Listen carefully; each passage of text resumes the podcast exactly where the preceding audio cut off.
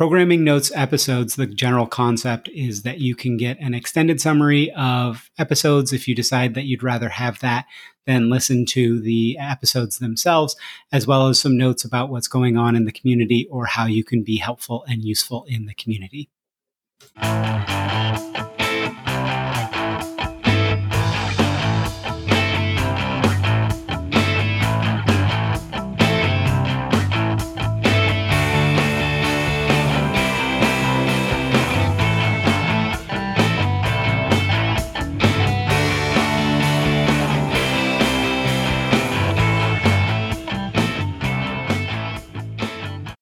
Programming notes for the week of September 25th, 2022.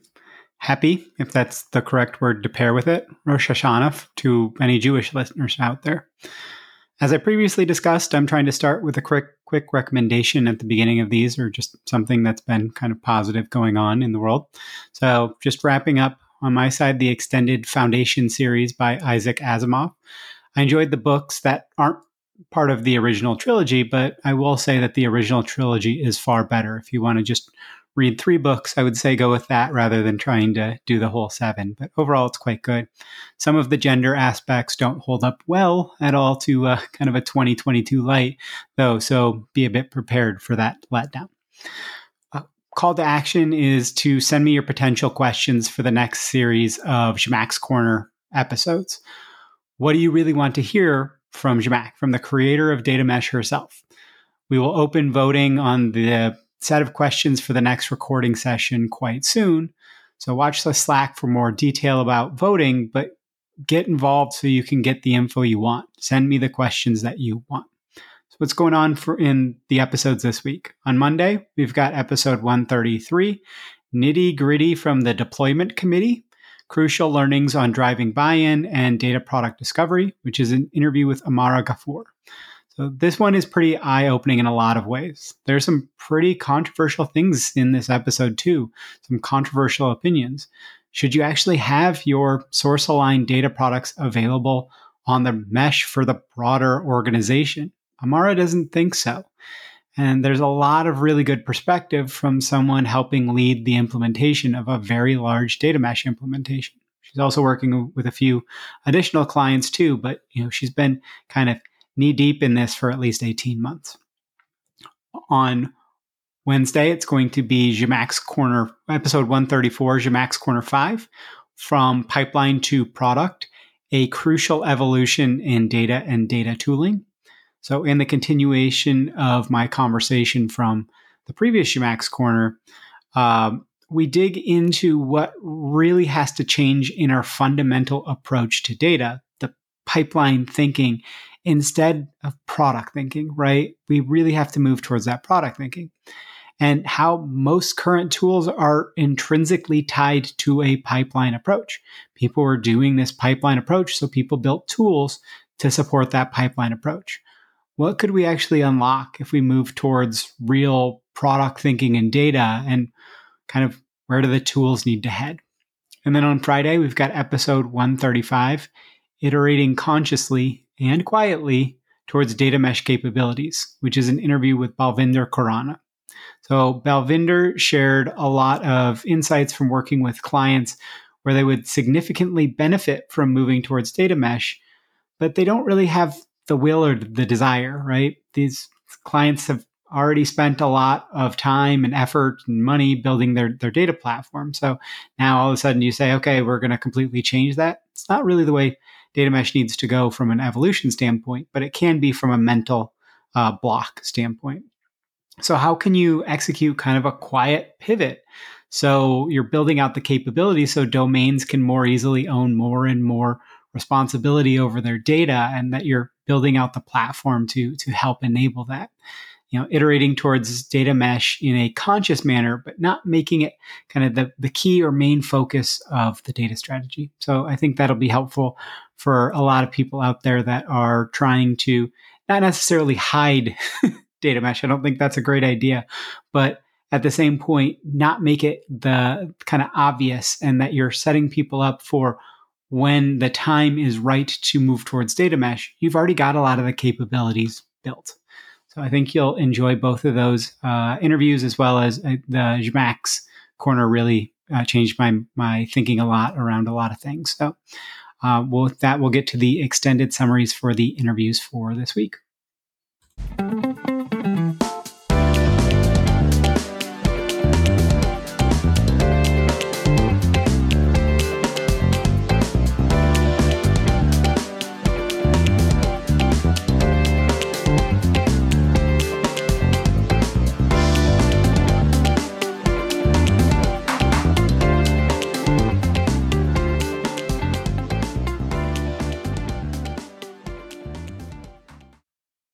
Extended summary for episode 133 Nitty Gritty from the Deployment Committee, Crucial Learnings on Driving Buy in and Data Product Discovery, an interview with Amara Ghafoor.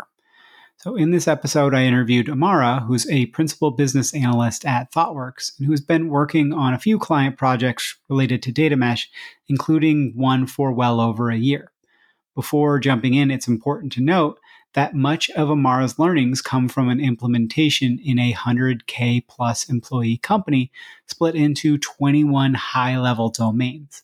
So, the definition of domain in this episode revolves around that context of a very large business unit, not a two pizza team size subdomain like JGP talked about in a recent episode. So Amara started off the conversation sharing about how she and her team kind of quote unquote had it all laid out for the plan to standardize how they'd bring each domain up to speed on data mesh from the introduction of new ways of working to being that domain being ready to participate in the data mesh implementation in just six weeks, right? It was it's going to be the same approach for each domain. And then reality struck. Each domain is different, and much like trying to explain the benefits of or, or implementation of data mesh, a single approach for all audience just didn't work well. So they adapted. Every domain is unique and requires its own unique approach to make implementing data mesh in that domain work. There are, of course, commonalities, right? If there weren't any, this just wouldn't work as well. But each of the 13, 14 domains that are a part of the data mesh implementation thus far has had its own unique challenges. So Amara shared some stories about working with different stakeholders. Often the first stakeholder they encountered was an IT sponsor for the domain itself, either an IT leader in the domain or an IT counterpart for the domain. This persona typically wanted to bring, you know, Amara and team in and welcome them with open arms. And while they were often bought in on data mesh, there was a push, you know, from IT and often the business side to only speak with IT so Amara and team had to work to get permission to also include the business people in the conversations about their proposed data transformation. Because without the business support and knowledge, your data mesh implementation is likely to fail. How many episodes have said tie your data strategy to your business strategy? But the business people often have what they need to some degree, or at least believe they have what they need via shadow IT so why would they want to give that up? It's an emotional response to be asked to give up what you have for the greater good in the long term. There is a concept of, of immediate returns. You know, you build a dashboard and there is immediate potential value versus the mid to longer term returns from things like building your data platform and building out your data governance capabilities. Amara has seen many times there is not any incentive to wait and focus on the mid to long term results if your funding this year is based on results this year, or if, especially if your funding next quarter is based on your results from this quarter, focusing on your results two to three years out is often, it doesn't feel like an option. They won't get rewarded for that long term work. And most domains don't even have the capabilities to do said mid to long term high value work. But to do data mesh right, we need to incentivize that patience and incentivize and provide the capabilities to do things right for the long haul instead of just the short term low stakes wins right? Easier said than done but really look how to do that.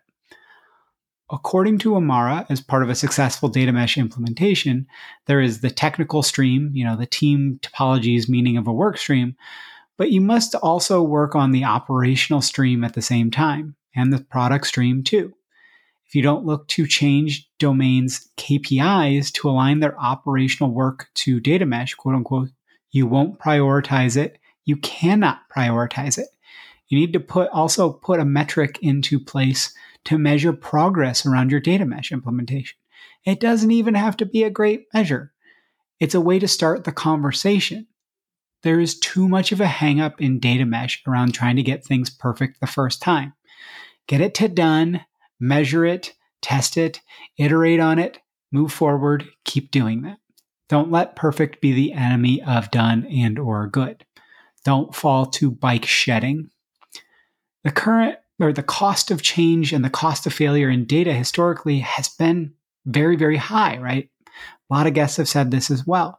We have new economic models with cloud that make that no longer true. We have the privilege to be able to fail. Mara said that, you know, quote unquote, the privilege to be able to fail. Failure wasn't really an option historically.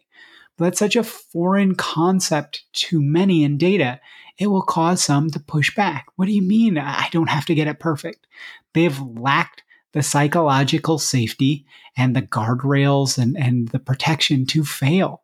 And we have to understand why they are pushing back and worth work with them to understand that failure in a highly agile environment is, is incremental learning. It's not necessarily a bad thing.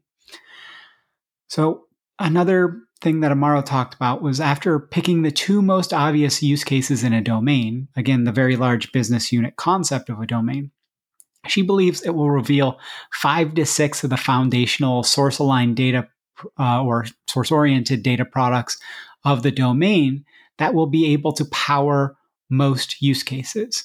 So start building the MVP of those source aligned data products because they will support other use cases down the road as well. She talked about kind of when you zoom out, when you're in the, the weeds on a new use case, you'll go, oh, I need these additional uh, source aligned data products. And then if you kind of zoom out, you go, you know what? I just need to extend one that already exists by a little bit and it will support what I need it to do. So you don't have to keep doing the same work over and over on personas. Mara laid out a few that she and her team have run into. Listen to the episode if you want a full rundown.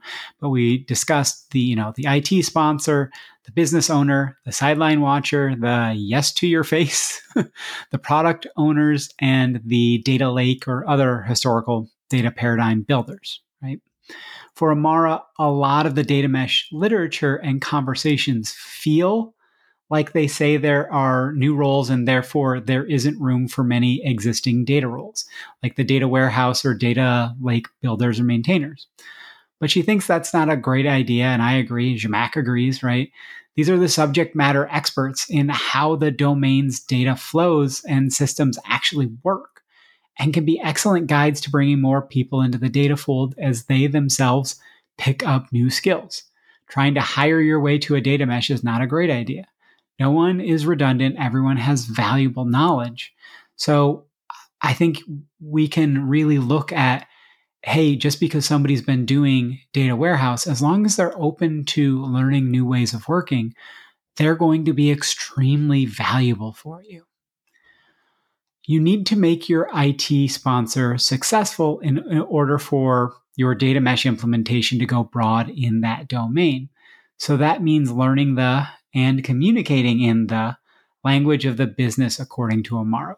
That might mean you have to deal with the horror of PowerPoint presentations. And as many guests have said, the selling points and implementation details of data mesh don't stick with the broader audience the first time. Repetition, reframing, holding of hands, etc. You won't succeed if you try to just message once. Be prepared to repeat yourself and then repeat yourself again. It's crucial to understand the three streams of work model, according to Amara. The operating stream is, you know, quote unquote, building the cadence for IT and business to communicate in order to prioritize. This helps identify which data products will be built. The product stream is identifying the actual data products that need to be built, as in what are the scope and the boundaries. The technical stream is about building the data product and the platform needs. Each of the three streams should have equal weighting. This is another way to think about your MVP thin slice. You must encapsulate some of each capability, each stream. As previous guests have also noted, many domains build data products that benefit themselves first in Amara's experience. This obviously makes it easier because there is more buy in and no cross domain communication and prioritization friction. But that is just the initial stages of a data mesh implementation. Still in that phase one before you go, before going truly broad.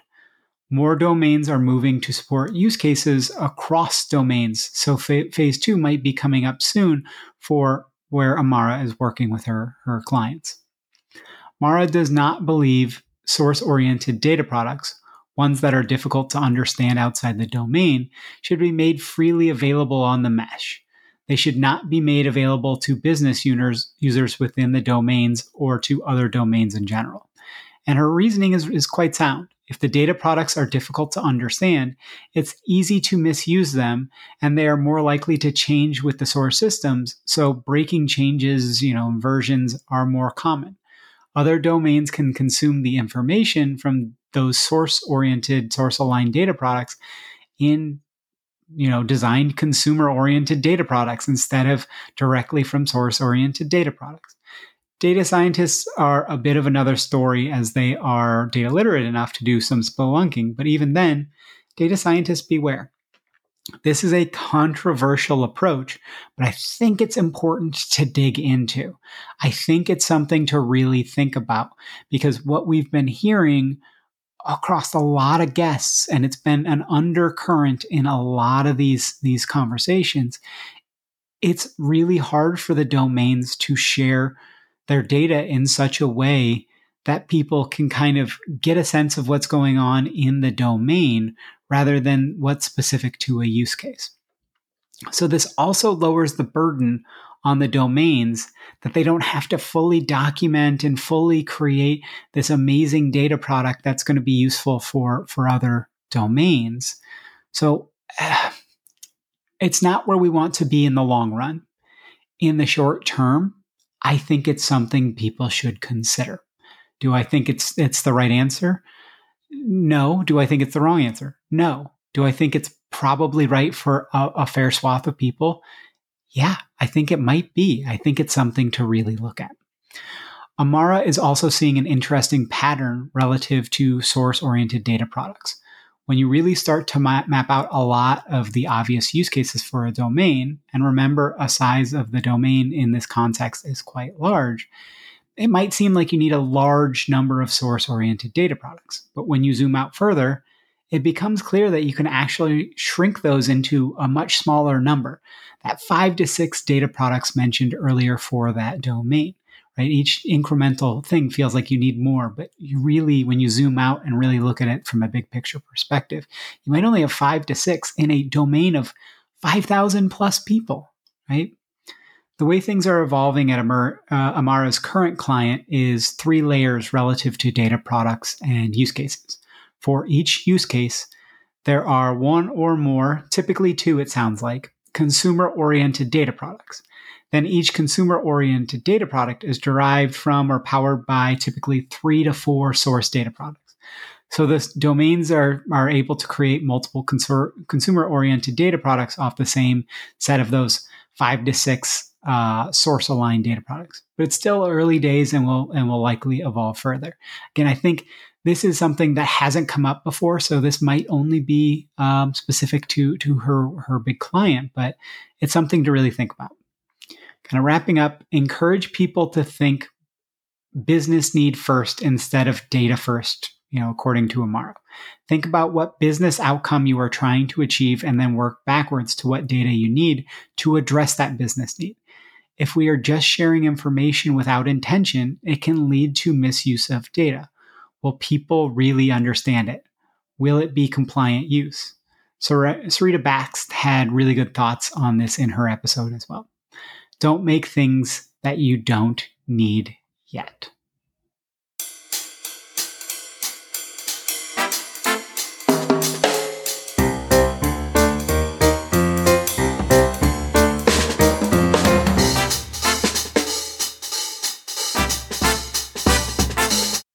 Extended summary for episode 135 Iterating Consciously and Quietly Towards Data Mesh Capabilities, an interview with, Bal- with Balvinder Khurana.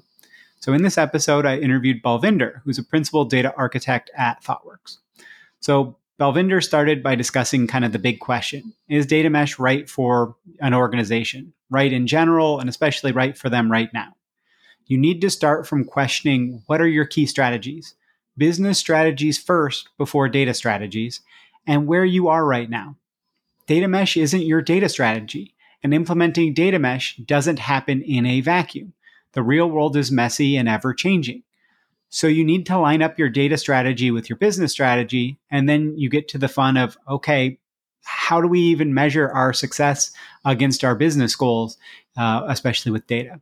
Once you have your business goals and how you will measure against them in place, Balvinder believes it's time to look at how can data help you reach your specific business goals and or measure your success against your business goals. Again, have those business goals in place first.